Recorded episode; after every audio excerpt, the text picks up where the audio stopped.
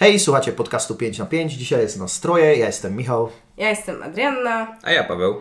i będziemy rozmawiać o filmie Zbrodnie przyszłości Davida K. Ronenberga.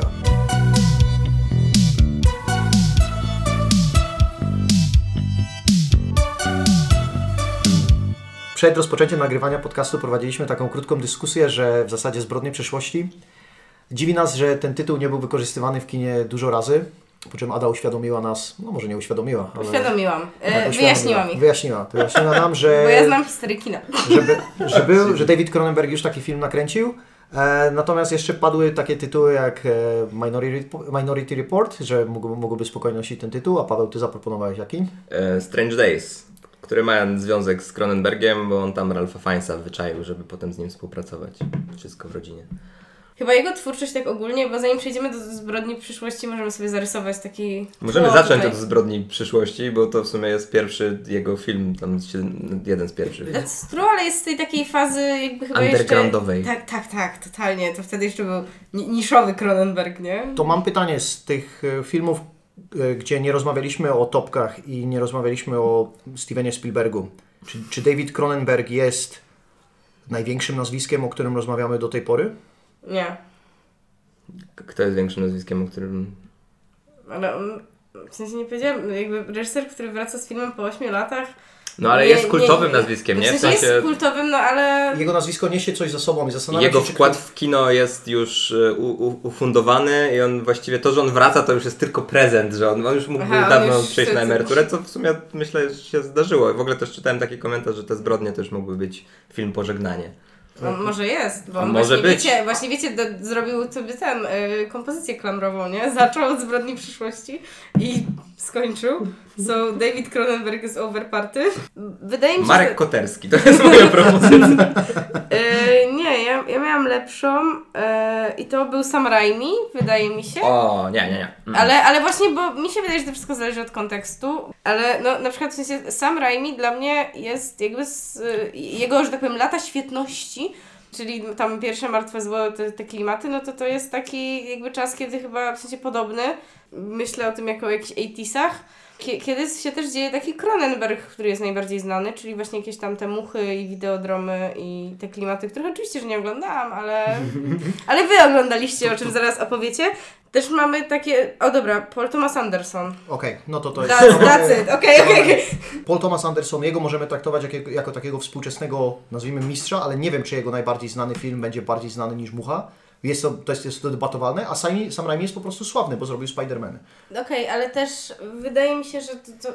Ja będę obstawiać przy tym, że to jest bardzo jakieś takie kontekstowe, no bo na przykład y, te 80sy są, lata 80 są wam na przykład gdzieś tam bliżej tego, że wy nadrabialiście takie rzeczy szybciej niż na przykład nadrabiałam to ja i dla mnie na przykład dużym nazwiskiem to jest Wes Anderson, nie? Mhm, I, a Wes Anderson się tam zaczyna 90 latach? Później 90. tak? No właśnie, więc, więc jakby wiecie, jak ja się tam rodzę odrobinę później, to jest mi to łatwiej gdzieś tam przyswoić i to jest kontekst, który jest u mnie silniej osadzony. I, i, na przykład jakbym, w sensie, że jak wiecie, zapytacie statystycznych ludzi, ile widzieli filmów kogoś tam, nie? Wydaje mi się, że jednak niewiele, że ktoś może słyszał o Cronenbergu, ale nie widział jego filmów, na przykład Wesa Andersona, czy właśnie tego PTA, no to tu wydaje mi się, że trochę może być tego więcej. No i oczywiście Marek Koterski, to jest najważniejszy To- to- reżyser, od którego wszystko się zaczęło. To jeszcze sekunda, zanim Pawłowi oddamy głos na tym, żeby nam opowiedział trochę o Cronenbergu. Ja bym powiedział, że rzeczywiście będzie tak, że może dużo ludzi nie widziało jego filmów, ale jego nazwisko takie, wiadomo, że nie, nazwijmy to przeciętny zjadacz chleba, chociaż nie lubię tego określenia w przypadku kogoś, kto ogląda kino. Natomiast mam wrażenie, że on wypływa, wypływał równo albo robił hałas jakimiś swoimi produkcjami, nawet jeśli ktoś ich nie widział, co powiedzmy dekadę, bo, bo była ta dekada, w której właśnie przygotował Muchę czy Videodrome i Mucha była na, naprawdę znana, bo był tam Jeff Bridges i to jednak efekty gdzieś tam na poziomie... Goldblum. De, de, Jeff Bridges, o Jezus Maria, dwóch totalnie innych ludzi. Tak, oczywiście Jeff Goldblum.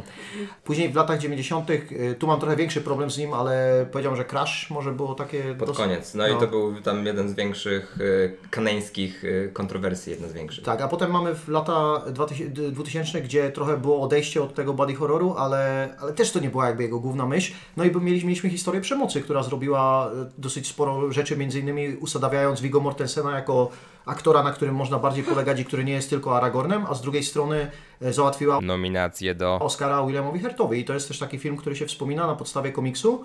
ale jednak czuć w nim rękę właśnie Cronenberga. No i potem, i potem przysnął.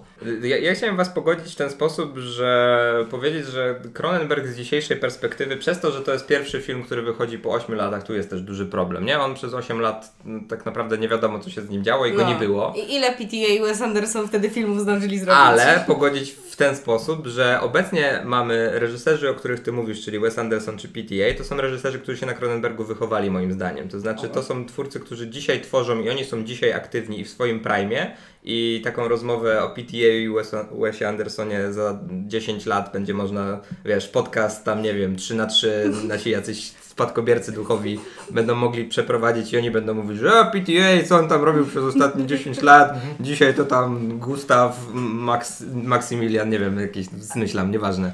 Ale w każdym razie, natomiast Cronenberg w te lata 80. to była mocna konstytuacja, plus ten moment, kiedy on się zapada pod ziemię, to jest tak naprawdę moment, kiedy celebryctwo wybija.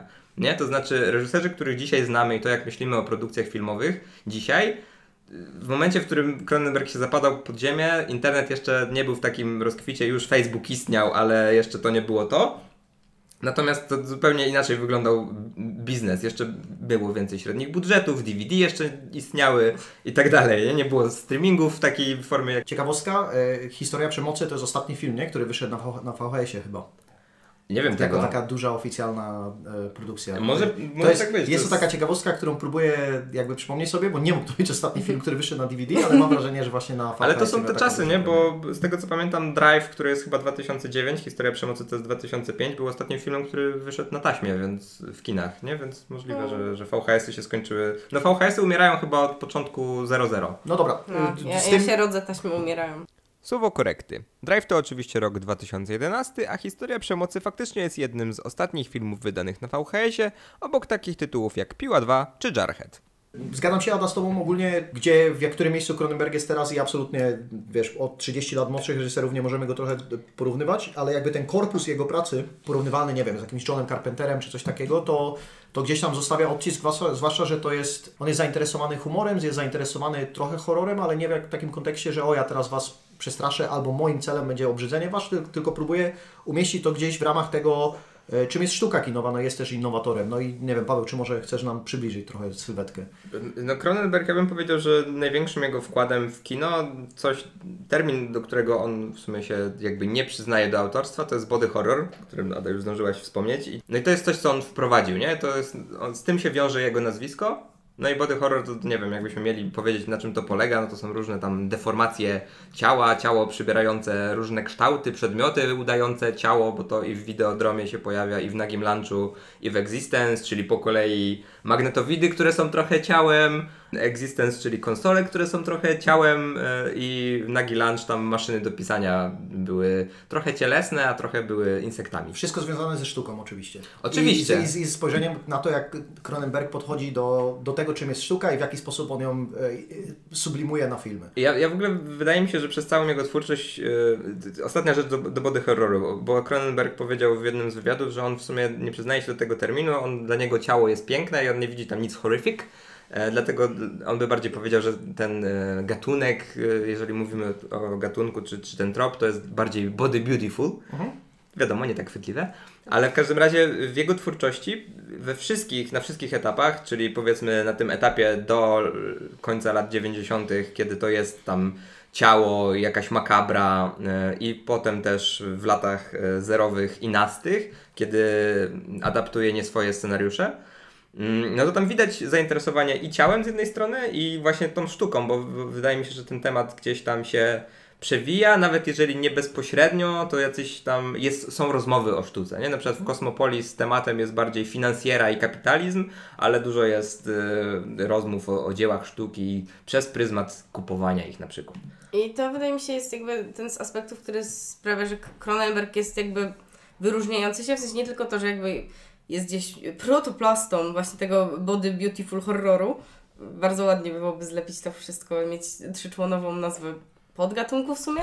No bo w ogóle lata 80. się jakby klarują chyba jako taki ciekawy okres dla horroru, nie? Bo wtedy tam właśnie wykwitają sobie slashery, tu wspomniałeś o Carpenterze, wszystkie jakieś takie też gore, wtedy sobie dobrze żyje, ale wydaje mi się, że to, to jakby ten body horror się odróżnia tym, że właśnie to ciało tu To, to chodzi o to ciało, ale nie chodzi o to, żeby je tylko ro, rozpłaszczyć i zmiażdżyć i w ogóle rozjechać i niech krew się leje, tylko właśnie, żeby na przykład tak jak w filmie, o którym będziemy rozmawiać zaraz, a jest 40 lat po latach 80., yy, żeby w to ciało się w pewien sposób zagłębić. No, no, Cronenberg traktuje ciało i technologię, bo to jest jakby w, głównie w tym kontekście to ciało występuje, to zresztą to o czym, o czym powiedziałem, to są różne wynalazki, nie? W Existence mieliśmy gry komputerowe i trochę zahaczaliśmy o VR, który wiadomo w latach 90. był czym innym niż jest dzisiaj, ale już tam jakoś się pojawiał.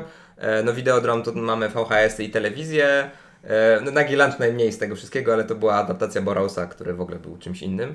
Ale maszyna do pisania nadal była jakimś przedłużeniem ludzkiego ciała i to w ogóle ta technologia wchodząca w relacje z ciałem to jest to, co interesuje Cronenberga i to, że to ciało się zmienia, czy też, że ta technologia przybiera formę cielesną, to jest to, to zainteresowanie i dlatego też ja rozumiem, jak on mówi, że, że dla niego to nie jest horrific, bo faktycznie to wygląda makabrycznie, ale to tylko dlatego, że to jest mięso i jeżeli jakiś wynalazek, technologię, nie wiem, jeżeli zrobisz pistolet z mięsa, to wiadomo, że on będzie wyglądał trochę obleśnie, Natomiast no, on nie jest jakby obleśny sam w sobie, nie? bo to jest tylko jakaś koncepcja. Można by tutaj podejść do tego psychologicznie i tych badań, które David Pizarro, na przykład e, jest taki filmik znany, jak z Richardem Dawkinsem robił, że podstawiał mu coś takiego obleśnego, coś, e, co bardzo źle pachniało pod nos i on robił takie obrzydzenie i to były badania nad, e, nad uczuciem obrzydzenia. No i wiadomo, że nas mięso będzie jakby obrzydzać ze względu na to, że jest trujące dla nas po prostu jakby surowe mięso, czy też E, czy też ludzkie mięso po prostu, więc, więc tak jak mówisz Paweł, ten pistolet z mięsa będzie faktycznie nas w jakiś sposób odrzucał, natomiast e, mam wrażenie, że w jakiś sposób tutaj dla Kronenberga to mm, ciało to jest też płótno.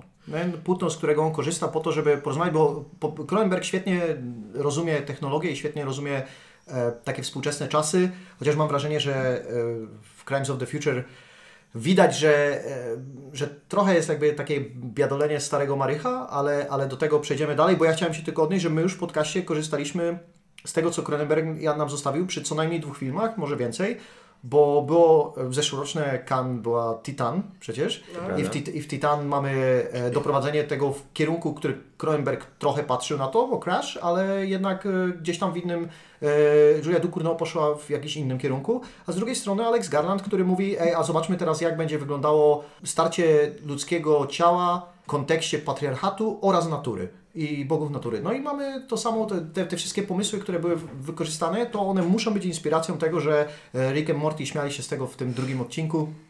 Tak, bingo można sobie odznaczyć.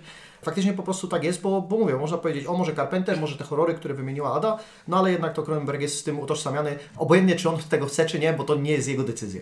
To jak właśnie jeszcze jesteśmy przy reżyserze i żeby przejść do filmu, o którym mówimy dzisiaj, to jakie wy jego filmy widzieliście wcześniej? Te, no po prostu jakie widzieliście? No bo ja nie widziałam żadnego i to może być też jakąś rzeczą do bingo, czyli pierwszy film tego reżysera, który ogląda Ada i przy debiutantach, przy debiutujących reżyserach też się będzie liczyć, to będzie łatwo zbierać.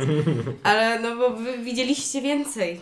No ja zrobiłem w ogóle deep dive przed y, tym odcinkiem i od zeszłego tygodnia, kiedy obejrzałem Zbrodnie przyszłości, obejrzałem w sumie 7 filmów, plus te wszystkie, które widziałem wcześniej, więc y, widziałem pierwsze Zbrodnie przyszłości, które są tym undergroundowym, takim jeszcze nie liczącym się. Widziałem Shivers, które jest jego debiutem fabularnym. Potem idąc, no to wiadomo, że jakiś Videodrom, Mucha, te wszystkie głośne tytuły nie widziałem z tych bardziej znanych skanersów, adaptacji Kinga, nie pamiętam jak się nazywa z Christopherem Walkenem. Dead Ringers. Dokładnie, Nierozłącznych. Nierozłączni to po angielsku właśnie Dead Ringers, natomiast film, adaptacja Kinga, o którą mi chodziło, to The Dead Zone. To ja powiem tak, bo są takie filmy, do których ja się przyznam, że je widziałem, ale one by były na przykład na dole tego totemu, który by powiedział, że ja po prostu nic z nich nie pamiętam, bo ja widziałem stereo, widziałem Videodrome, ale jakby miał coś opowiedzieć, co tam się działo w tym filmie, poza tym, że James Woods e, patrzy w telewizor i wkłada coś do magnetowidu, to nie wiem nic. Później mamy taki film, który widziałem strasznie dawno jak na to, kiedy wyszedł, bo słyszałem o Existence szybko, w sensie już dotarło do mnie informacja, że taki film istnieje i oglądałem go jak miałem 12-13 lat, to mnie interesowało wszystko, co jest w kinie, a wiąże się z grami wideo. No i Cronenberg na tym etapie, no to wiadomo, był Mortal Kombat, no i był David Cronenberg i była, był to jakiś tam interesujący koncept, ale od tamtego momentu Existence nie widziałem, więc nie jestem w stanie na jego temat nic powiedzieć. No i teraz przechodzimy do tych filmów, które faktycznie jestem w stanie się przyznać, że one w jakieś mi zapadły pamięć, bo na przykład z Muchy sceny oglądam regularnie, bo Mucha to jest y, jeden z najbardziej obleśnych filmów absolutnie, jaki się da obejrzeć, bo on puszcza hamulce i mówi jedziemy. Jeff Goldblum, Bridges, teleportuje się z jednego miejsca na drugi i Okazuje się, że do teleportera wleciała mucha i on się pyta komputera i komputer, ale to co, połączyło się, znaczy w sensie ja wchłonąłem to DNA? Nie. DNA e, muchy połączyło się z DNA Jeffa Goldbluma i teraz jest patologia. I potem już dzieją się tylko obleśne rzeczy, e, które, które są naprawdę dosyć patologiczne i właśnie The Thing i Mucha jakby są bardzo egzemplifikujące lata 80. pod tym względem, co, co z tego można zrobić. A drugim filmem, który no, oglądałem niedawno i oglądałem go dwa razy, to jest e, właśnie historia przemocy, która jest podejściem do tego, czy David Cronenberg umie zrobić film gatunkowy, który jest e, film, filmem mafijnym, jednocześnie zachowując swój klimat i absolutnie tak jest. Nie? To jest, to jest powiedziałem, że na ten moment Mucha jest jeden, ale też całej dawno nie widziałem, a historia przemocy jest dwa z tego, co e, widziałem, bo ten film naprawdę jest super. Ja właśnie z tych filmów, które obejrzałem w ciągu tygodnia, tam było więcej tych nowych Cronenbergów niż starych Cronenbergów, ale z historii przemocy to jest film, który widziałem kiedyś tam, kiedyś tam, ale pamiętam tę jedną scenę, która jest chyba, nie wiem, wejściem w drugi akt i tym pierwszym twistem i, i pamiętam wrażenie i to jest coś, co pamiętam do dziś i te sceny sobie powtarzam, więc w, w ogóle mi się wydaje, że w twórczości Cronenberga dużo jest takich momentów, które zapamiętujesz. Ja też mam moment, to będzie krótka anegdotka, gdyż zdarzyło mi się obejrzeć w życiu scenę z historii przemocy. To było na studiach i to jest bardzo zabawna sytuacja. Było to na pierwszym roku na zajęciach z gatunków. Pozdrawiam pana prowadzącego, będzie wiedział o co chodzi. I on właśnie postanowił nam, nie pamiętam nawet w jakim kontekście, ale puszczał nam właśnie fragment historii przemocy. I on, on chyba sam nie wiedział dokładnie, co chce nam puścić. I tam sobie leci ten film od jakichś 10 minut. Nikt trochę nie wie, jakby co my zaraz z tym mamy zrobić.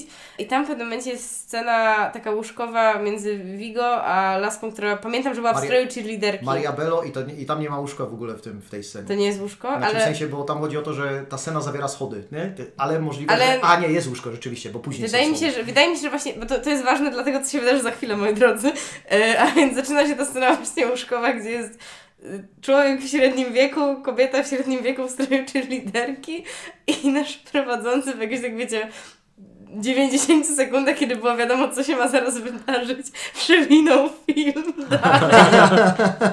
Dobrze, dobrze, że nie podszedł indywidualnie do każdego studenta i mówi zamknij, zamknij oczy. Teraz, Ale, ale teraz wyobraź tak. sobie, Zasłonił telewizor. wyobraź sobie ten salwę śmiechu, to było na projektorze, więc trochę nie, nie miał jak Ale co, zasłonić. parsknęliście jak zaczął przebijać? No on podszedł, że wiesz, ten film leciał od jebanych 10 minut, Mhm. więc jeśli tam było coś, co on chciał pokazać, to to by było dziwne, że on nagle zaczyna kurwa przebijać jakby po 10 minutach, a tu ewidentnie on chyba albo zapomniał, albo nie wiedział.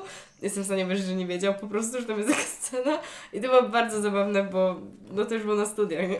To ja rzucę, rzucę podobną historię. Kiedy ja uczyłem angielskiego w liceum, to na koniec roku, no wiadomo, puszczę, przychodzisz i puszczasz film. No i, i puściłem Cabin in the Woods i mówię, no dobra, będzie trochę gora, będą jakieś potwory, będzie coś ten i zapomniałem, że pierwsze 15 minut to jest koleś z laską, idą do lasu i tam pada to światło i zaczynają się świetliki unosić i laska zdejmuje, zdejmuje koszulkę i pod którą nie ma biustonosza i mówię mm, mm, I co? Nie, no nic, no oglądaliśmy dalej. No. A, okej. Michał, Michał w przeciwieństwie do mojego prowadzącego, który by the way też ma na imię Michał, e, to, to wy- wytrzymał presję E, kurwa ja-. Ja no. chyba ten, ja chyba powiedziałem po prostu, e, zapomniałem o tej scenie, weźcie tam ten, macie 18 lat, nie macie? Aha, dobra, to nie, nie mam. Czy, czy licealiści, licealiści? Czy Mhm, tak. odwrócili się i takie respekt? Nie, nie, wydaje Po tej się- scenie pozdro ziomy. W sumie, teraz tak, w sumie teraz tak myślę, że powinni tak zrobić, ale Gdzie mój respekt? zastanawiam się, czy to liceum nie było takie, że oni byli gotowi już napisać do kuratora oświaty. Ale,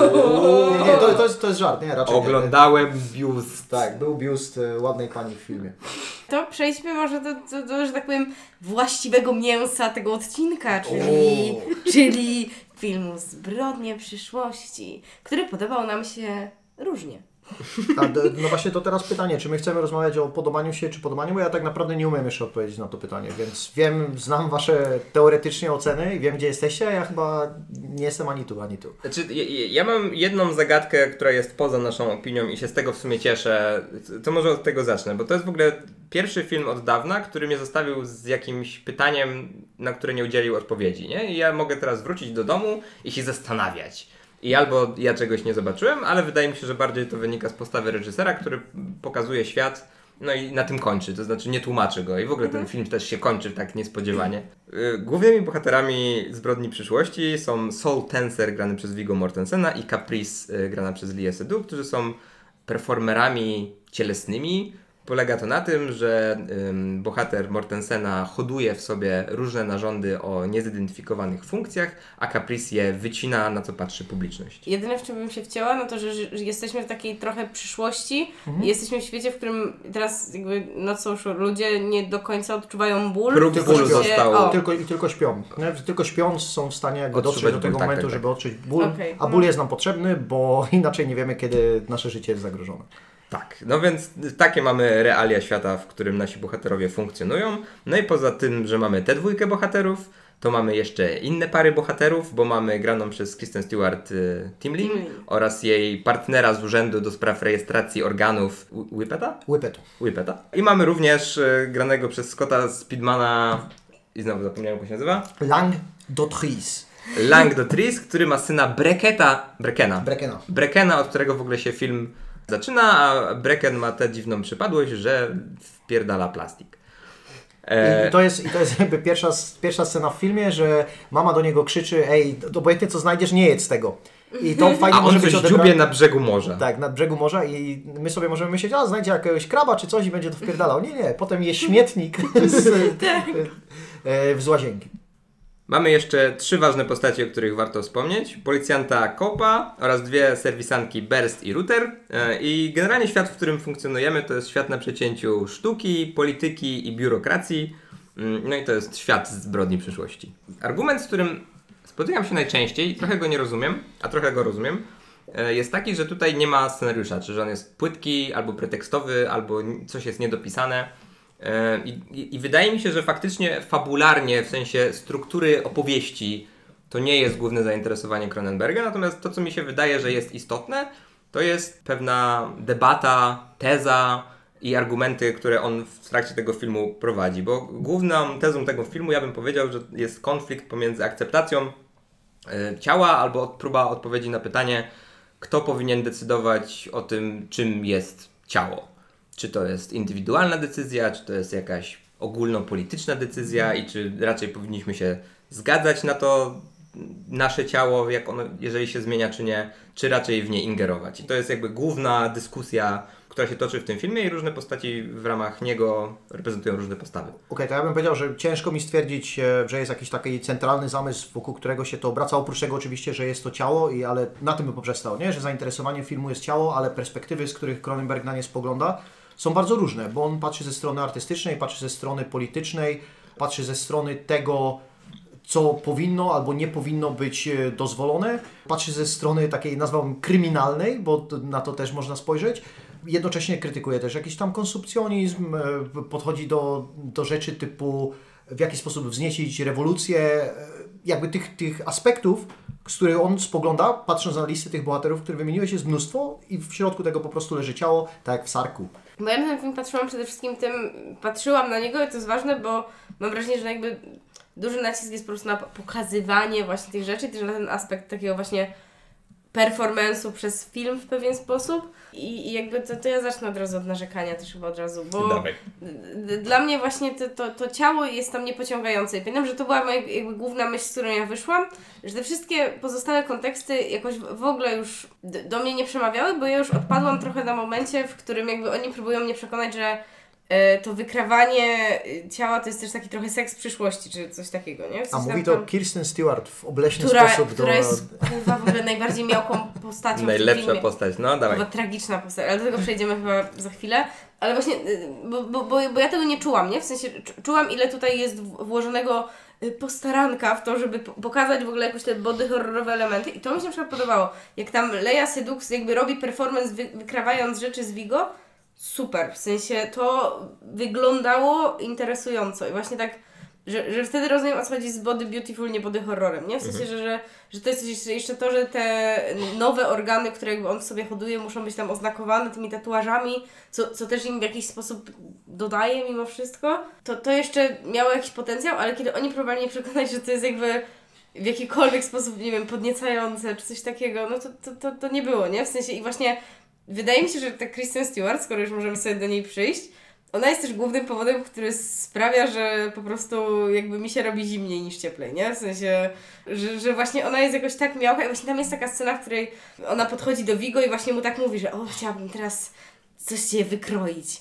I ja jestem wtedy taka, Jezus Maria, nie? W sensie, gdyby ona tym samym tonem mu zaproponowała na przykład, nie wiem, że mu zrobi felatio, to też wydaje mi się, że bym miała takie, o, girl. No bo ona tak trochę mu proponuje, nie? Tylko, że wtedy e, Soul Tenser odpowiada, no ja nie jestem taki dobry w tym starym seksie za bardzo, nie? I wyjeżdża stary człowiek z niego. Ale... Nie, nie stary człowiek, no on właśnie jest człowiekiem przyszłości i A- on w, te, on w te nowe seksy już umie. A to są e, taki nie, zwłaszcza, że- tylko że on, on dociera do tej tezy dopiero jak Timlin mu to mówi. W sensie, dobra, to us- ustalmy sobie tę rzecz, że jest ten jeden z tych performance'ów, który Caprice wykonuje na, na solu, wycinając z niego jakiś narząd, na którym pojawia się ten tatuaż, bo to jest ważne, bo to jest jakby największy setup i później nazwijmy to payoff w tym klimatycznym momencie tego filmu. Kristen Stewart Timlin podchodzi do niego i mu mówi słuchaj, bo tak w sumie to, co wy robicie, to to jest taki nowy seks, ta wasza chirurgia. I Soul Tenser mówi, tak jakby to wymyślił. Dostaje ten, ten i mówi, this is mine. Ja wymyśliłem to, że to jest ten, e, ten nowy seks. Natomiast mam wrażenie, że z, je, z niego jakby to wcześniej nigdy nie wyniknęło, nigdy nie miał na to pewnego pomysłu. I, I on dopiero to sobie jakoś zaakceptował, dlatego że powiedziała mu to osoba, której jako starszy człowiek, nie, bo Viggo Mortensen pierwszy raz tak w filmie jest mocno zrobiony na to, żeby wyglądał dosyć staro i chybotliwie. Zaimponowało mu to, że osoba, która jest od niego dużo młodsza, po prostu zainteresowała się nim w taki sposób, a on potem się okazało, że nie do końca umie dowieść. I e, mimo, że ona, mimo, że ona była zaimponowana nim strasznie. W ogóle, jeśli jesteśmy przy tych postaciach, ja bym powiedział, że postać Sola Tensera jest bardzo. On jest naszym takim tutaj źródłem tej tezy. Będę lobbował ten pomysł, że, że to wszystko się kręci wokół jednego tematu. To powiedziałeś, że są różne perspektywy. Moim zdaniem tutaj jądro jest bardzo konkretne i on jest w centrum tego wszystkiego i on jest bardzo reaktywny, nie? Bo on faktycznie reaguje. Pomysł o tym, że seks że chirurgia jest nowym seksem, podrzuca mu Timlin. Fakt tego, że może warto akceptować swoje ciało, podrzuca mu Whippet i on dopiero wtedy zmienia zdanie, reaguje na policjanta, który jest bardzo anty zmiany wobec ciała, ewolucję wszelkiego rodzaju, reaguje na... Nie mogę zapamiętać tego imienia. L- Lang d'Autrice. Langa. Scott Speedman. No, Scott Speedman reaguje na, na Langa, który proponuje, że człowiek powinien przejść ewolucję. On jakby nie, nie ma żadnych skon, ukonstytuowanych poglądów. On się odbija od różnych innych postaci. I to w ogóle też fajnie jest ustawione w jego relacji z Caprice. W sensie tam też w którymś momencie to ktoś jakby z zewnętrznych bohaterów określa, że to jakby Caprice jest tą artystką, która dokonuje wyciągania z niego rzeczy, a on jest właśnie takim no, no mięsem. Tak. To wszystko jakby wpisuje się do tej postaci, która taka trochę jest niedołężna pod takim względem, że my jak go widzimy i poznajemy, to on leży w tym łóżku, które nie wiemy czym jest, które jest tym wielkim robalem. Potem się dowiadujemy, dowiadujemy, że to jest łóżko, które dostosowuje się do Twoich ruchów w nocy, żeby ten ból zanulować, bo jego ból jest wywoływany przez to, że rosną mu te nowe organy i nie wiadomo jak ten organizm będzie na to reagował. Potem je jak taki cwel, siedząc na tym chyboczącym się, chyboczącym się krzesełku, Które też ma mu pomóc w jedzeniu i Dokładnie. ułatwić. A, A- ewidentnie tak nie wygląda. A w ogóle absolutnie jak ten Nasatir, y, czyli taki chirurg plastyczny, którego poznajemy też później, który wszywa mu, wszywa Solowi e, Suwak. suwak do, do brzucha, to on też na tym krzesełku je i ewidentnie nie wygląda jakby to jedzenie na tym krzesełku sprawiało po pierwsze przyjemność, a po drugie cokolwiek ułatwiało. Aczkolwiek idzie mu trochę lepiej niż Ale- ale, Soulowi, który cały film w ogóle robi Tak, i ale, coś tam próbuje ale, wykrztusić. ale nie dużo, nie dużo. Nie E, dużo, to prawda. E, I e, mamy też tę sytuację, że po pierwsze e, w sposób w jaki Soul Tenser się porusza to jest taki Igor e, z młodego Frankensteina, e, a, a nawet jego strój jest podobny, bo on cały czas za, jakby zakrywa swoją twarz, bo e, nie chce się pokazać, bo trochę jest celebrytą, a z drugiej strony e, no jego działania jakby w filmie też nie są e, jawne, nie? Ale, Mhm. wy- ale wygląda trochę jakby był z Assassin's, Creed, Assassin's Creed'a czasem. To ja bym tylko zahaczył o to jego poruszanie się w filmie, bo mam takie wrażenie, że w trakcie tej opowieści, którą nam film przedstawia, on się staje coraz bardziej sprawny. To znaczy, że on zaczyna od tego, że ma tę rękę taką jedną skurczoną i ty nie wiesz, czy on nie ma jednej ręki, Tak. czy coś z nim jest nie tak, że on tak chodzi taki, i taka Pris musi go podpierać, jak idą do tego pierwszy raz do tego urzędu rejestrowania organów i on tak się zatacza trochę o tę ścianę, ledwo opiera, a później chodzi sam, coraz jakby szybciej, coraz sprawniej i to też wydaje mi się jego fizyczna postawa oddaje to, jak on się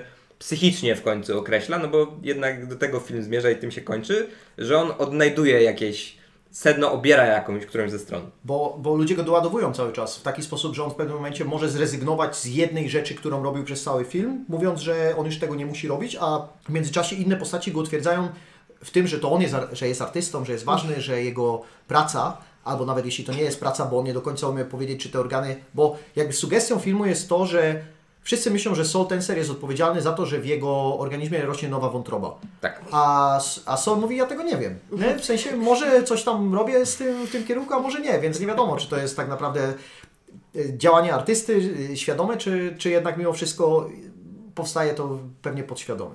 Ale w ogóle co jakby, bo powiedziałeś właśnie Paweł, o tej przemianie, to co też jest jakby na początku filmu jakby estetycznie fajnie zrealizowane, to że ja na przykład czuję właśnie, bo powiedzieliście właśnie o nim, że on jest taki niedołężny, ale też ze stary.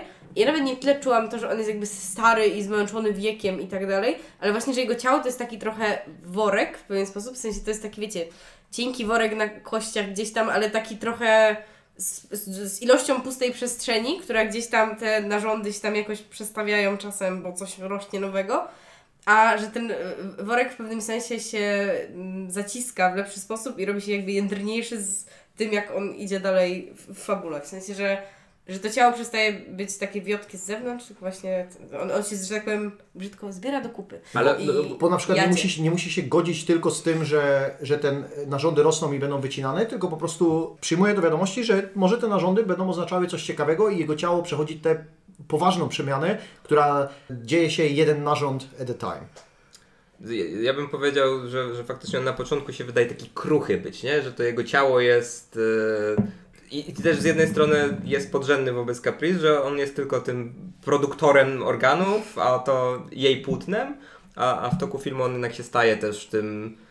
Trochę staje się tym artystą, za którego wszyscy go uważają, a przynajmniej staje się jakoś, jakąś autonomiczną jednostką, a Caprice również przechodzi swoją przemianę. Ja w ogóle chciałbym dodać trochę kontekstu do tego, co powiedziałeś, że jest ten e, Urząd Rejestracji Organów, bo to jest ta, ta, jakby ta druga rzecz, bo wrażenie jest z tego filmu, który był kręcony w Grecji, tak? w jakichś, jakichś tam magazynach i tak dalej, to było takie, że okej, jesteśmy w jakiejś tam semi-dystopijnej przyszłości i są jakieś korporacje i rzeczy się dzieją na pewną skalę, ale na przykład policja tutaj siedzi w jakimś baraku, a, a ten Urząd Rejestracji Organów, który podlega pod ten e, część tej policji, to są dwie osoby, które, które siedzą e, w takim trochę noiarowym, e, facet wynajął biuro na pierwszym piętrze w fatalnej dzielnicy i do nich możesz przyjść i tam sobie możesz zarejes- zarejestrować te swoje nowe organy, żeby, że oni, sobie, oni trochę pełnią rolę takich kuratorów, a nie tak do końca jakby władzy czy, czy biurokracji. A oni w ogóle coś tam mówią, tak, no dopiero nam otworzyli tutaj e, ten oddział, coś... Jeszcze nie jesteśmy jawni, jeszcze Tak, nie tak, działamy tak. oficjalnie, ale fajnie, że już przyszliście się zarejestrować. Tak, ale jak już jest- jesteśmy w tej scenie, pozwólmy sobie roast na Kristen Stewart, część pierwsza, Dzyń, No, ta dawaj. scena. Jezus Maria, no ona jest tam kurwa bellą ze zmierzchu again, tylko jej tych soczewek brakuje. W sensie, na, naprawdę jest coś takiego, że ja mam wrażenie, że ona po prostu jawnie odstaje od reszty aktorów w, w tym filmie. I to jest dla mnie bardzo przykre, bo, bo ja wiem, że ona jakby umie dobrze, że ona nie, nie, nie była w życiu tylko bellą ze zmierzchu. Ale ja po prostu miałam flashbacki, bo ona jest właśnie taka w, tej pierwszej scenie, zwłaszcza jest właśnie taka niby, niby trochę tu wycofana, ale trochę o, to, to coś tam powie, ale niby jak już powie, to powie trochę głośniej jednak, że nie jest aż taką sierotą, ale jest w niej coś, jak to ładnie mówi Michał, nieznośnego, ale, ale też takiego po prostu, nie, nie wiem, ja miałam po, poczucie, że ona jakby za bardzo pcha i to już jakby czy, czysto zarzut do aktorstwa, że za głęboko ciągnie jakby swoją sierotkę względem całej reszty, nie? W sensie i, i to było dla mnie jakoś wybitnie frustrujące. I, i, I potem właśnie na przykład w tej scenie, o której już wspominałam, kiedy ona tam właśnie mówi o tym, że to, to jest seks przyszłości, to też jest jakaś taka ok- okropnie niezręczna, bo próbuje być tak jakoś taka, taka w pewien sposób wulgarna w tym świecie takim nieco bardziej wysokim. Nie wiem, i jest taka wulgarna właśnie w ten niezręczny sposób i nie wiem, strasznie mi ona nie pasuje. I chcę usłyszeć Paweł, dlaczego To ja, ja, ja, ja przejdę od niej i zrobię z tego Okej. argument wobec całego aktorstwa w tym filmie i w ogóle mm, reżyserii. E, Bo mam wrażenie, że Kristen Stewart, jakby to jest zabieg celowy i ona bardzo blisko jest granicy e, śmieszności w tym, co robi. Natomiast ona, moim zdaniem, kroczy po tej granicy i jest dokładnie na tym poziomie, kiedy ja to kupuję jeszcze. Bo to, o czym ja się zgadzam, że ona jest taką postacią. Tylko wydaje mi się, że to jest zabieg celowy, bo ona ma być trochę creepem, trochę stalkerem, trochę ma nie pasować do tego wszystkiego, trochę ma być taką właśnie postacią, która jest taką biur, biurwą do kwadratu, to znaczy ten jej kumpel e, z biura Whippet, który jest trochę bardziej w stronę ej, ciało spoko, to tam reaguje na kaprice z kamerą, że o tak, tak i tutaj zaczyna opowiadać, w ogóle staje się hostem jakiegoś dokumentu o, o ciele, po czym ona nagle, e, w sensie Timlin odrywa wzrok od tam patrzenia na nowy organ y, Sola i mówi, o nie, nie, tutaj nie można kamerować, tutaj nie, nie, nie, proszę wyłączyć tak. i tak dalej, nie? W sensie ona jest taka bardzo, bardzo w tym kwadraciku siedzi tych swoich zasad i ona jest taka przez cały film zasadniczo. Jak proponuje mu ten seks, to też jest taka, że nie wiem, powiedzenie słowa seks, to jest takim, takim, wiesz, to jest duże przekroczenie to jest dla niej. I teraz przechodzę do, do, do reszty aktorstwa. Wydaje mi się, że oni wszyscy gdzieś poruszają się po tych samych rejestrach, ona wybiera taką ścieżkę i ona jest najbardziej w tym ewidentna, ale na przykład Lia Seydoux, która to była dla mnie pierwszy raz chyba tak uwierzyłem w jakąś jej rolę, nie? W sensie ostatnie co ja z nią widziałem to prawdopodobnie były jakieś Bondy, wcześniej pewnie jakiś film, o którym zapomniałem, że w nim grała. Życie Adeli, rozdział Ale- pierwszy ale i czy- drugi. Tego nie widziałem a- akurat. O kurde, no O, tam jest, tam Ja jest, wiem, tam wiem. jest e, dosyć wiarygodna. E, ale, ale była też w Wesie Andersonie. E, Okej, okej, no to, to Ale- tam ją zapomniałem, no ale tam była, wiesz, to jest assemble film, nie? Więc była jedną z 50 postaci. I okej, jest coś w tym, że oni wszyscy grają, że tak tym powiem, tam była drewnem, w sensie celowo. Ale, czekaj, gdzie? W, W Łosiandzie Andersonie była tą służbistką taką. Tak, tak, tak. Dobra, zapomniałam, że jeszcze jest A w Bondzie była drewnem, ale chyba nie miała być. Ja czaję jakby koncepcję, tylko ona mi się z tego wyrywa i to w taki właśnie nie, nie, nie że ona mi zgrzyta, nie? Bo ja czuję na przykład to, że e, Lea Seydoux też właśnie cza czasem, że ona jest z jakiejś konwencji bardzo, nie?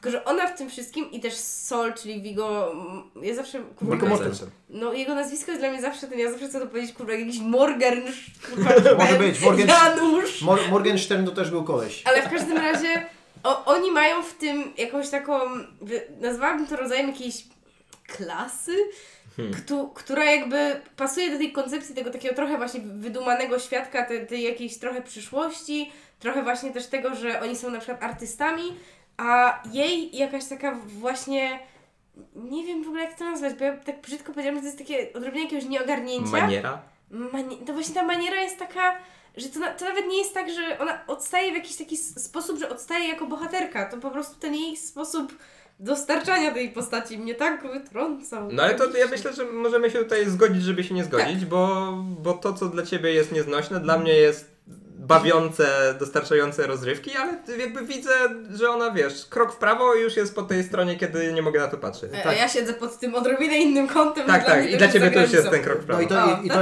i, to jest ta, I to jest ta niesprawiedliwa, oczywiście myśli, a niesprawiedliwy argument, ale patrząc jakby na historię Cronenberga, który jest znakomitym reżyserem aktorów i on potrafi... Ponoć w ogóle tego nie robi. To znaczy, jest taka znana anegdota z Ralphem Fiennesem, który grał w Pająku, że powiedział, że to był czas, kiedy był najmniej reżyserowany w ogóle i Cronenberg ma takie podejście, że jeżeli gra, znaczy jeżeli pracuje z profesjonalnymi aktorami, to Tak. pozwala robić coś. I, I w sensie tego, te, jego role, które są w jego filmach, e, dając pracować aktorom, to po prostu są takie, że one wyróżniają się w jakiś sposób i skoro on widzi, jemu to jest potrzebne, to co chce osiągnąć do filmu, no wiadomo, że to jest niesprawiedliwe, bo ja mówię, patrzę na przyszłość, a teraz może po prostu, wiesz, wyszedł za każdym razem, jak Kirsten Stewart coś mówi, ona jak już zatrudniłem, może, wiesz, wiadomo, że tak nie było, ale, ale powiedzmy, że jest to, jest to jakaś tam możliwa sytuacja. On ma 79 lat. No wiesz, on tylko widział, że ona coś mówi i nie słyszał jak. Jak? No. Ale ty widziałeś w ogóle Nie. jego wywiad, bo on jest, No. on jest jak, w sensie po, nim- po nim w ogóle nie widać, Nie, że on ma nie. 79 Serio? lat. Bo- Jego Nie, nie, nie umysł jest po prostu tak klarowny. ale... Tak. Powracają te same anegdoty we wszystkich wywiadach, ale po prostu koleś jak opowiada,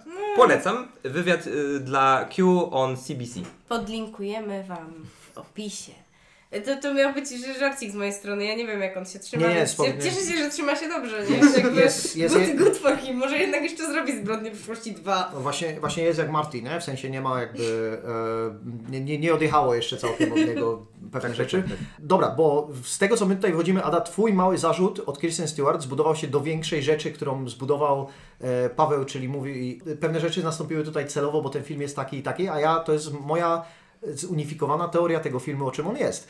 Bo docieramy do tego miejsca, że to jest Davida Cronenberga rozliczanie się z show biznesem, jak w prawie każdym, no może nie prawie każdym, ale w wiel- dużej ilości jego filmów, bo Soul Tenser jest Davidem Cronenbergiem, który nie wie, czy to, że filmy powstają i że on coś robi, to jest to, że on faktycznie ma na nie wpływ, czy ludzie pracują nad tym, a od z niego podświadomie jakieś pewne rzeczy wypadają. Caprice nie umiem odnieść do tego, kto będzie to jakby z jego otoczenia, no ale nazwijmy to, że to jest muza, że to jest ktoś, kto steruje jakimiś tymi rzeczami, które dzieją się pobocznie. Kiedy on idzie do tego New, do tego new Vice, idzie do tego urzędu, w którym, w którym oni zapisują te organy, to oni traktują go jak taka agencja, nazwijmy to show biznesowa. On, oni nie traktują go jak policja czy jako urząd, tylko oni mówią, słuchaj, my Ci pomożemy przeprowadzić Twoją karierę w ten sposób. I oni nawet takie mają maniery, maniery zachowania, jakbyśmy znali agentów. I ten Whippet mu mówi w pewnym momencie, oni przeprowadzają negocjacje, słuchaj, Ty może dołączysz do tego konkursu Inner Beauty. A Soltenser mówi, a może ja nie dołączę. A, I temu mówi, no to nie dołączaj. A on mówi, nie, dobra, jednak zmieniłem zdanie. I robią taką negocjację, a Kirsten Stewart z kolei jest przedstawicielką tej agencji,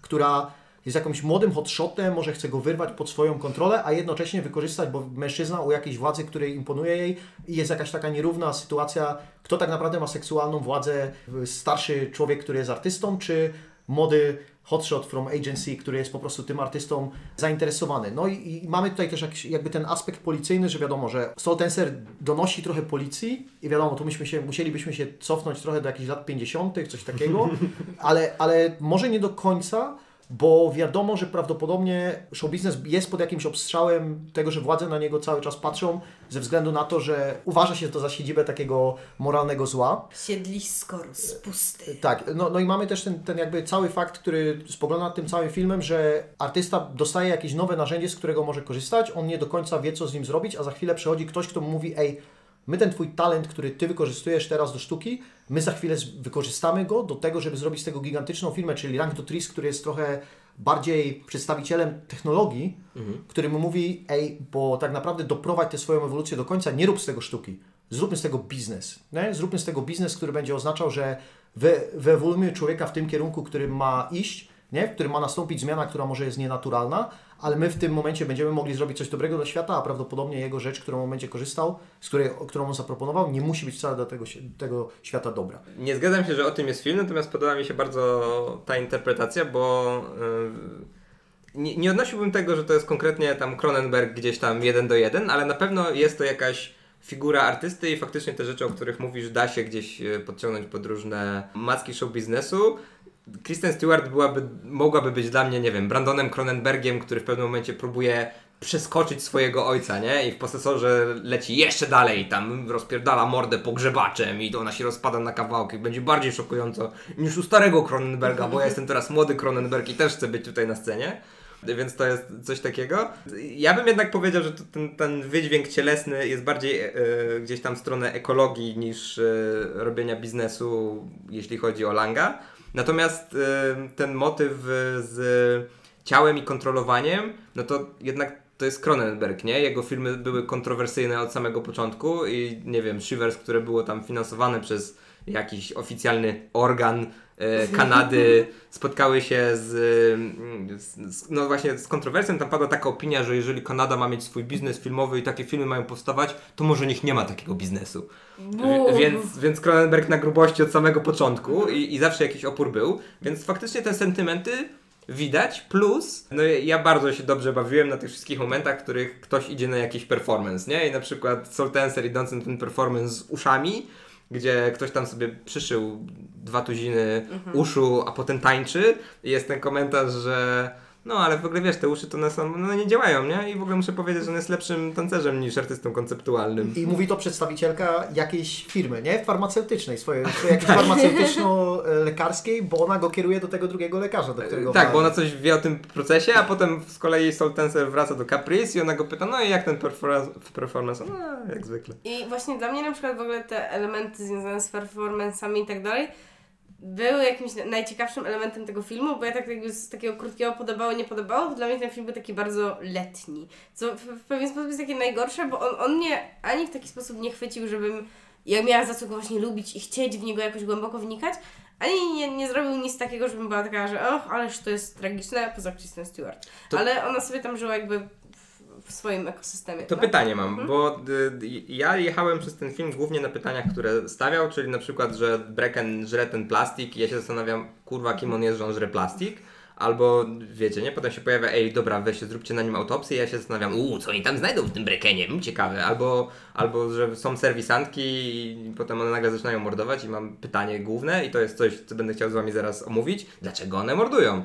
Więc moje pytanie do ciebie, czy te pytania cię nie- w ogóle tam nie... Właśnie te pytania dla mnie były po prostu takim jakby kolejnym elementem tego, że ja mam poznać sobie ten świat. I mi jakby nie. nie A nie ciekawiła cię odpowiedź? Ale właśnie to nie, nie było tak, że ja miałam takie, "O, co się tu okaże, bo, bo, bo dla mnie jakby bardzo wy, wymierne jest właśnie to porównanie, że dla mnie ten film jest trochę tak jak tutaj ten seks przyszłości, że on jest taki miałki, że on właśnie nie jest jakoś pociągający w, w żadną stronę i, i, i na mnie po prostu w, w taki sposób zadziałało. Wydaje mi się, że właśnie też przez to, że tu, tu jest jakiś trochę jednak high concept, w którym jesteśmy, w sensie właśnie i ta gra aktorska i jakby to, to że właśnie obserwujemy artystów performatywnych i tak dalej, chociaż no, na przykład właśnie te sceny, kiedy e, Leia tam robi te, te, te, te tam film faram fam, to one były gdzie- gdzieś tam ciekawe, bo dla mnie to była też refleksja względem tego, że, że jakby ta sztuka to może jest właśnie to, w jaką stronę też jakby przyszłość według Cronenberga wygląda, nie? W sensie, że zg- zgłębiamy dalej jakby ciało i człowiek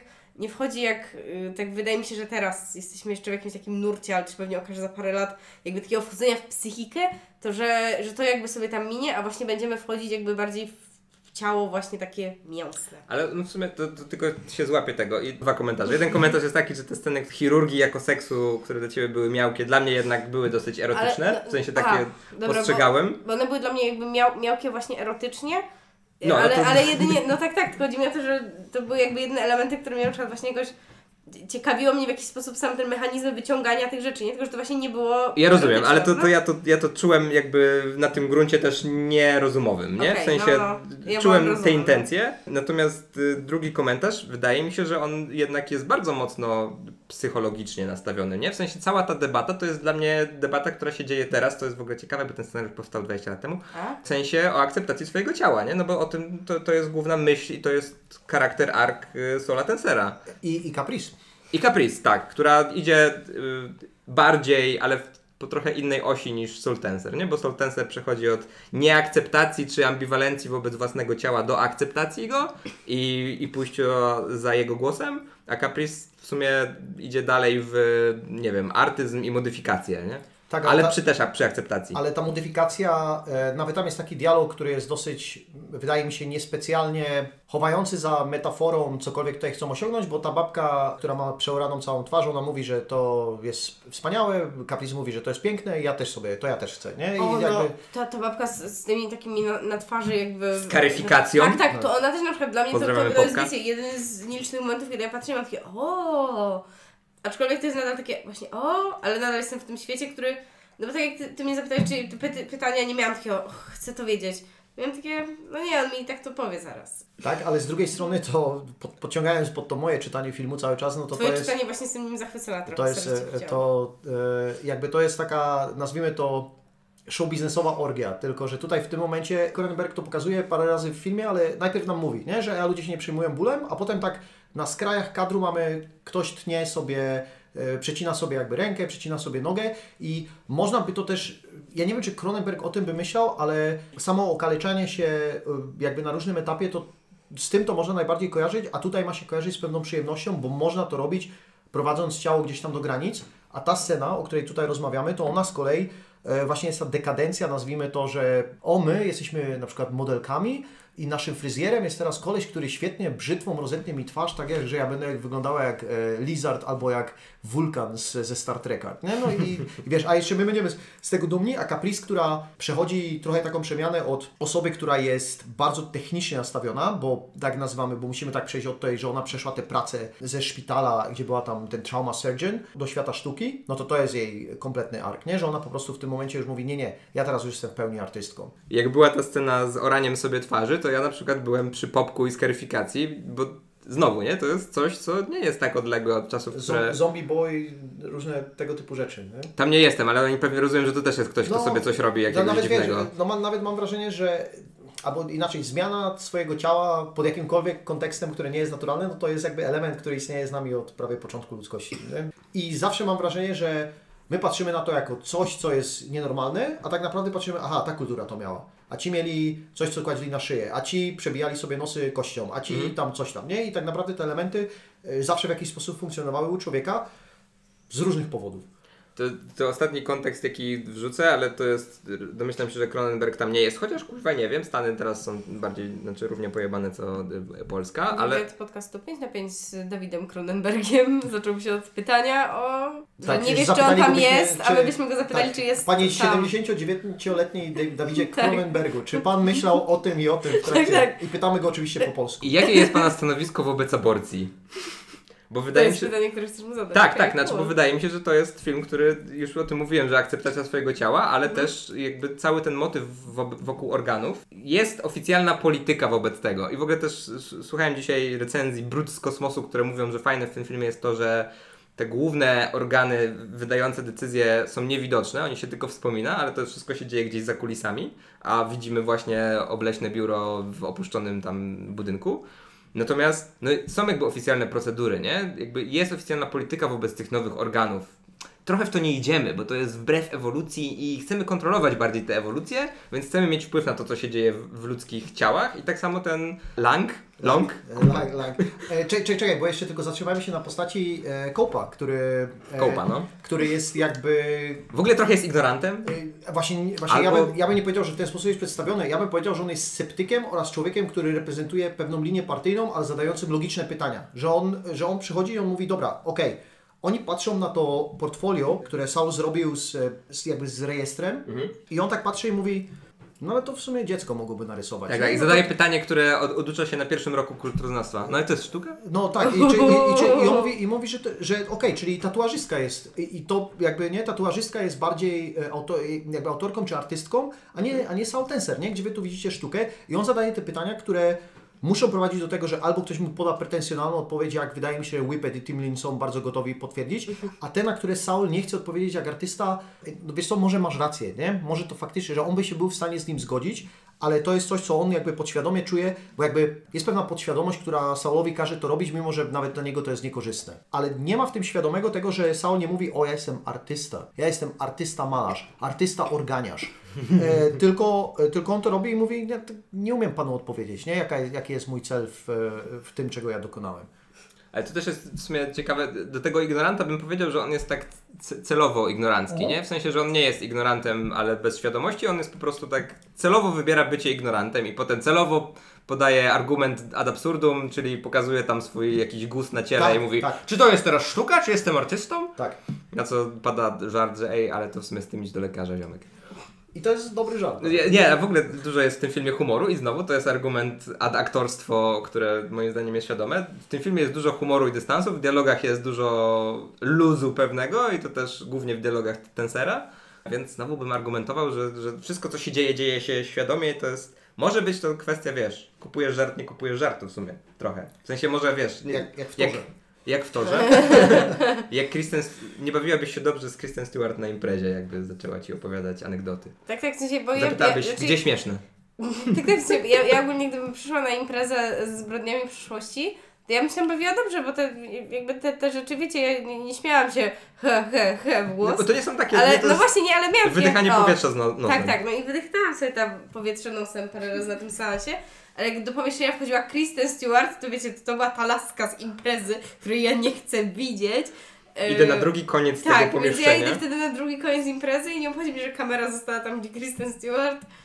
I left the room. Ja zdaję sobie sprawę, że celowość nie równa się dobrość. O, dawno nie. E, natomiast, e, natomiast wysysanie powietrza z pokoju to była ta rola e, chyba trochę, którą miała Tim Lin pełnić. Ze względu na to, że, on, że jej było trochę za dużo, że ona za bardzo trochę chciała nawiązać kontakt z tymi posta postaciami. Michał, proszę powiedzieć, że ona była nieznośna. No było oczywiście, że była nieznośna, nie? ale Dziękuję. kind of the point. Tak, tak, znaczy ja też się zgadzam z tym, że ona była nieznośna, natomiast to gdzieś na tej granicy, kiedy ta nieznośność staje się nieznośna. Chciałbym, żebyśmy ruszyli jeszcze ten wątek, który no w sumie jest kluczowy, bo zaczyna się od początku filmu i jest jakby główną osią fabularną. Ja wiem, Paweł, że powiedziałeś, że są te zdania, że, ten, że fabuły jakby nie ma, no ale fabuła jest, bo kręci się cały czas. Brecken na początku je plastik, matka go zabija. Chyba ten sam krytyk, którego wspomniałem ostatnio, Richard Brody chyba przy, przyrówna, mówi, że to jest tak trochę tak z greckiej tragedii wyciągnięte, że matka zabija syna.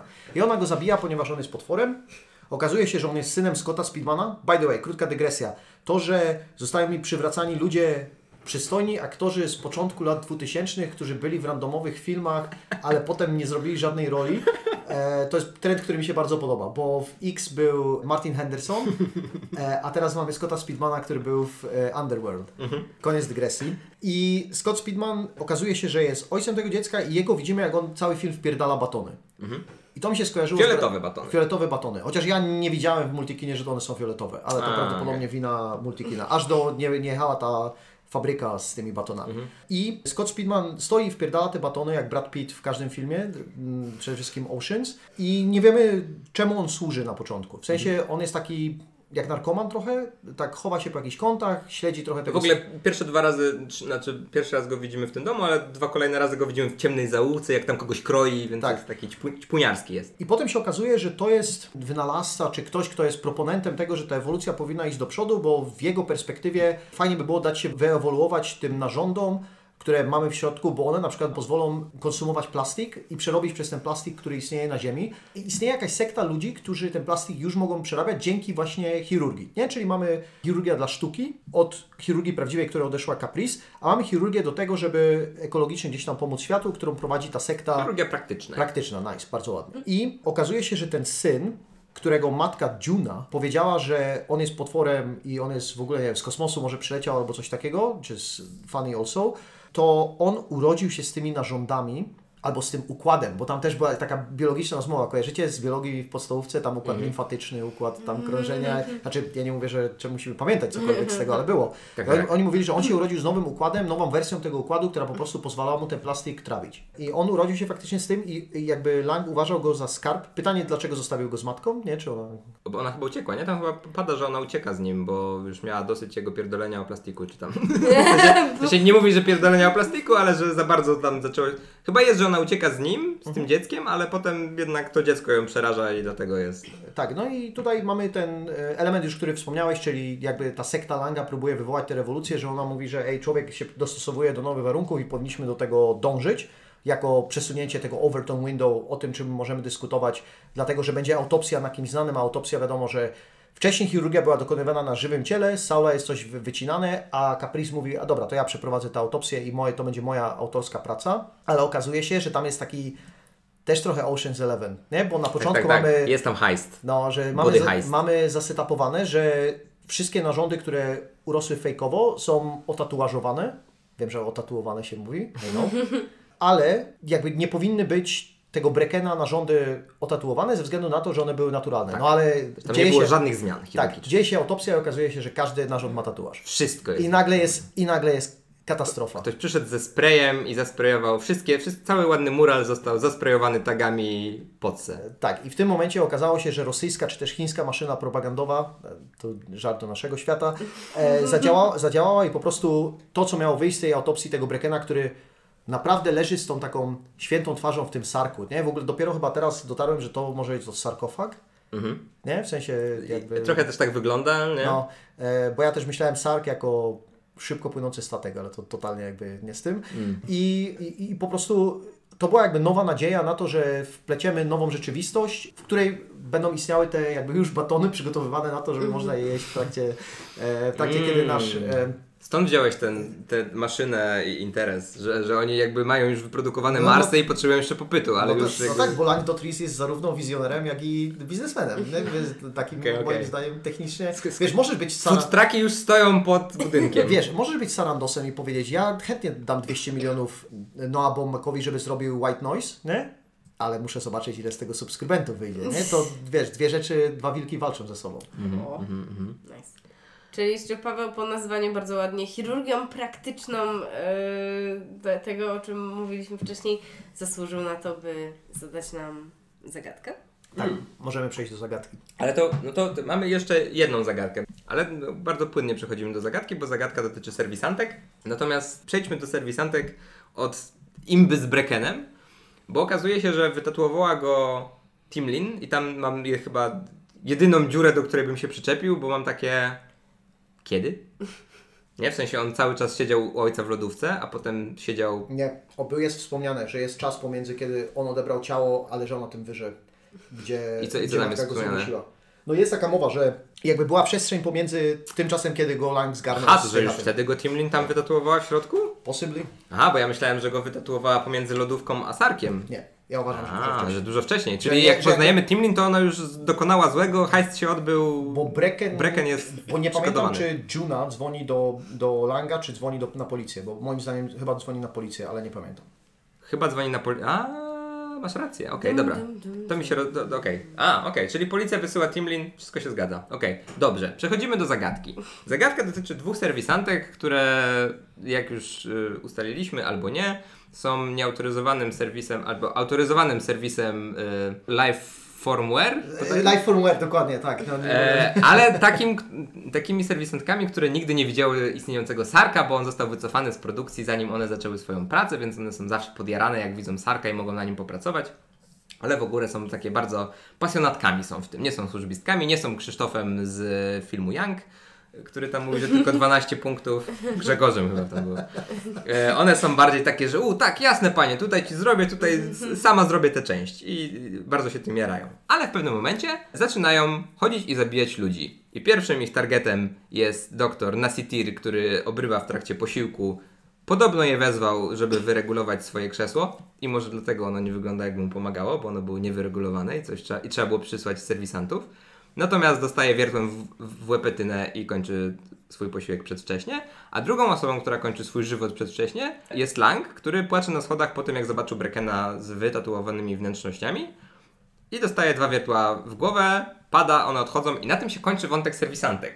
E, By the way, byłem pewien, że Nasatir zostanie zamordowany przez krzesło i nie mogłem się doczekać, aż to krzesło będzie jakimiś takimi zgniecionymi łapami na, na ten i byłem trochę rozczarowany, że nie to nastąpiło.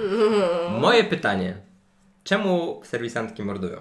Ja wydaje mi się, przy, przyjęłam to tak bardzo, że tak powiem, bezrefleksyjnie, bo ja to przyjęłam po prostu jako element tego, że nadal jesteśmy jednak w body beautiful horrorze i, i musi trochę więcej być pomordowane.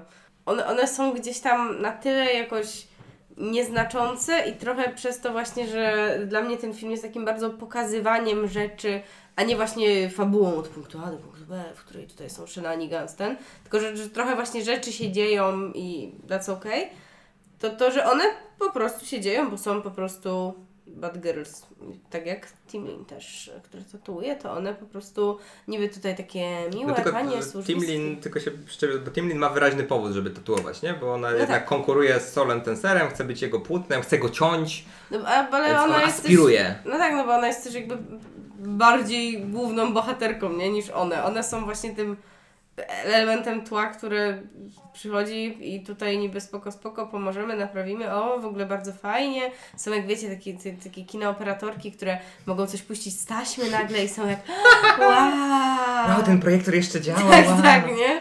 O ja cię, tylko żeby mi się włosy nie wkręciły. No, a potem wyjmują wiertary i, i, i, i bum. W sensie wiem, że to jest bardzo płaskie czytanie tego, ale no, no ja tak już w pewnym momencie cały ten film odbierałam, więc dalej, że tak powiem, nie zajdę. Ja jakby co uważam, że to jest spoko czytanie, bo czasami po prostu mówię, a były dwie osoby, które po prostu mordowały ze względu na to, że film trochę wymaga, żeby ktoś był zamordowany. Żeby się licznik zgadzał, nie? Tak, ale, ale moja interpretacja, Paweł, nie będzie Ci się za bardzo podobać, bo ona nie będzie dążyła pewnie do logiki oraz będzie trochę zbyt naciąganie czerpać z tej mojej głównej interpretacji filmu, bo po pierwsze, po pierwsze tak, e, moglibyśmy Router jak i Burst traktować jako hiperfunky show biznesu, które są crazy people, które koniecznie chcą być, przy, no nazwijmy je groupies, nie? bo tak będzie, wiadomo, że to nie to, ale tak będzie najłatwiej. Ale z drugiej strony ja mam wrażenie, że one wcale nie są przed- przedstawicielkami live e, firmware.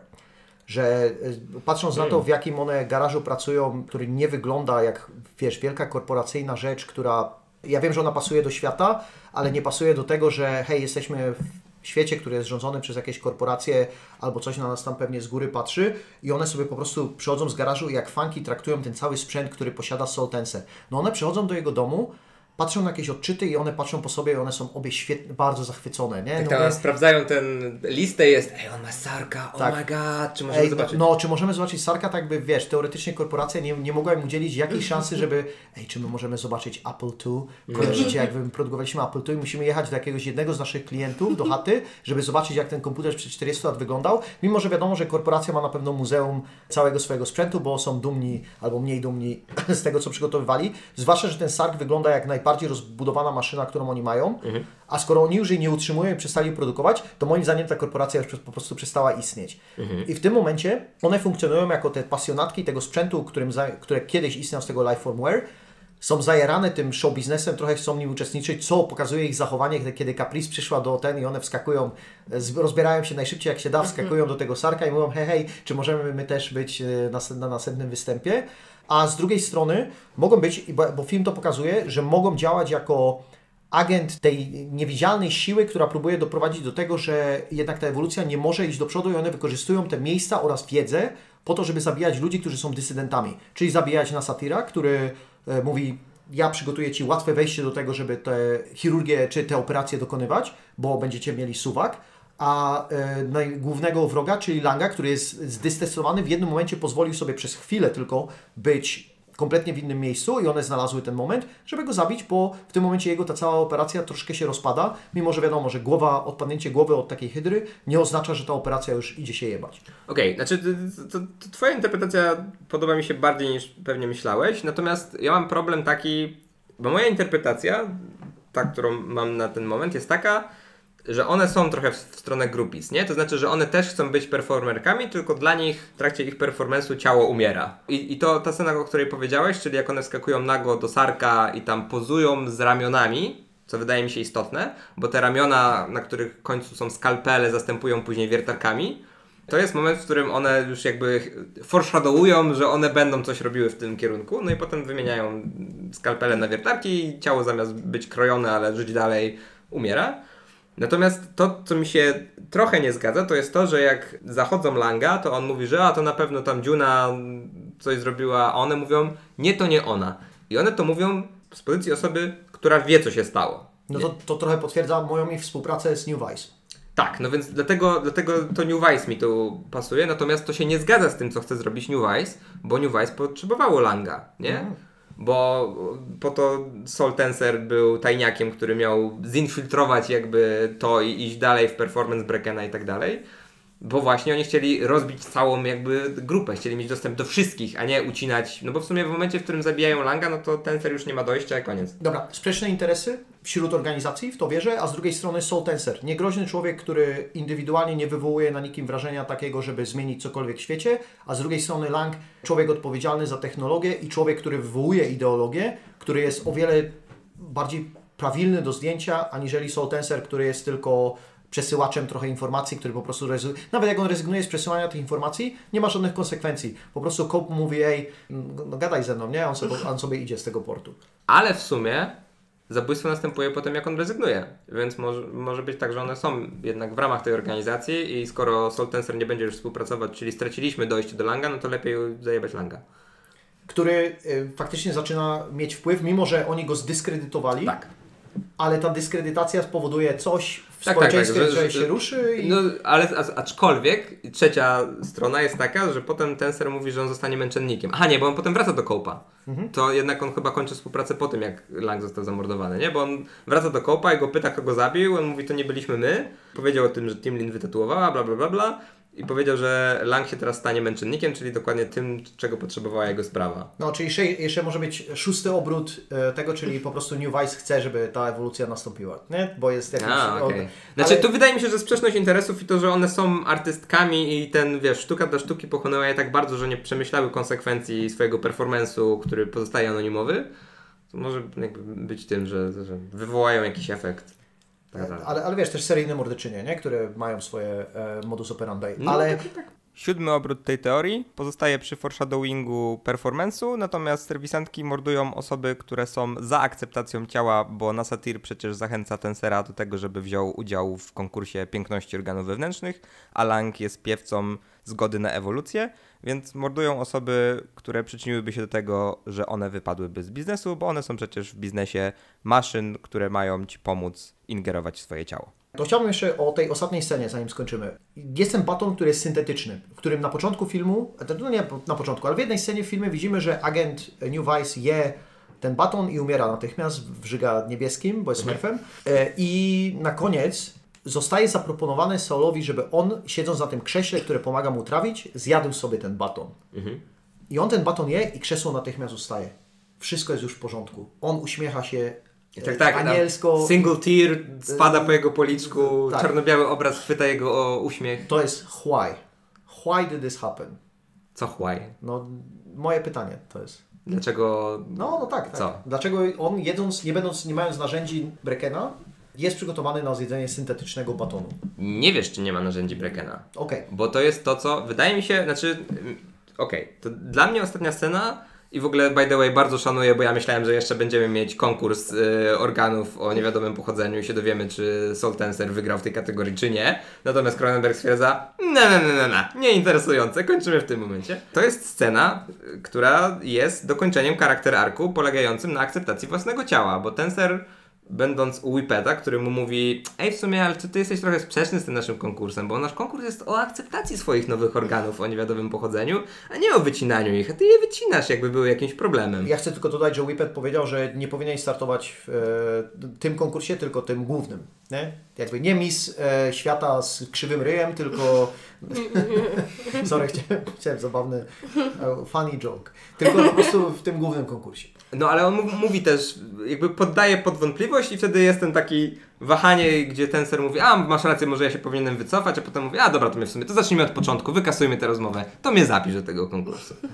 No i finał, którym, no bo on całą opowieść się z tym zmaga, nie? To znaczy jedzenie od samego początku jest dla niego problemem. On się cały czas no, je na tym krześle i tą, tą łyżką tam trafia do tych ust, ale chyba tam wyżyguje to prawie, że albo nie może jeść, mało je.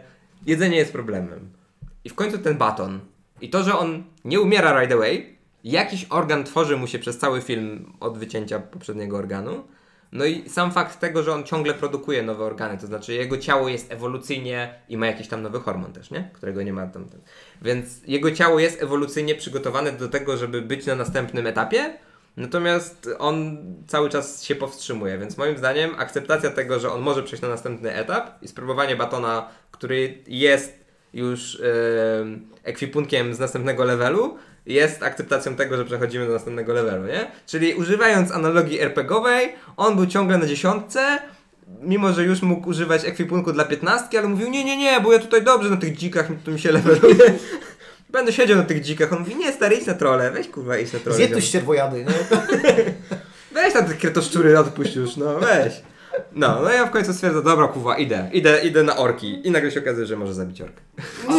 Ale jakby cała, cała ta taka super wielka metafora tego e, batona jest też taka, że nasze ciało po prostu jest, przygotowuje się w jakiś sposób do tego, żebyśmy my ten plastik mogli wpierdolić, co jest jakby tym ekologicznym przesłaniem Cronenberga, które zapytamy go, nie? Jak przyjdzie do podcastu Tak. 5 na 5. Ale, Ale- wydaje mi się, że to jest walidna opcja, nie? Że po prostu to jest jakby... W se- w sensie on znajduje jakiś sens swojego ciała, w sensie, który wykracza gdzieś tam poza niego i to pomaga mu zaakceptować siebie. I przez to, że on może kurwa zjeść cały plastik w tym świecie, oczywiście w formie batona, bo nie można w formie No, innej. ale ten proces produkcji tych batonów nie jest jakiś skomplikowany, nie? Wrzucasz cały plastik do mielarki, mielisz, To tak jak baton. w tym, w tym w Snowpiercerze Tak, była taka scena, nie? Że to- tam to są- czy coś takiego.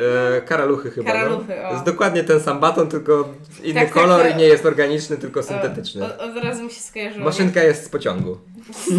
Tak, tak pożyczyli. Albo David Snowpiercer, Snowpiercer dzieje się po zbrodniach przyszłości i ta maszynka została wzięta z tego warsztatu i przerobiona na organiczny. A, bo skończył mi się cały plastik w świecie bez pociągu.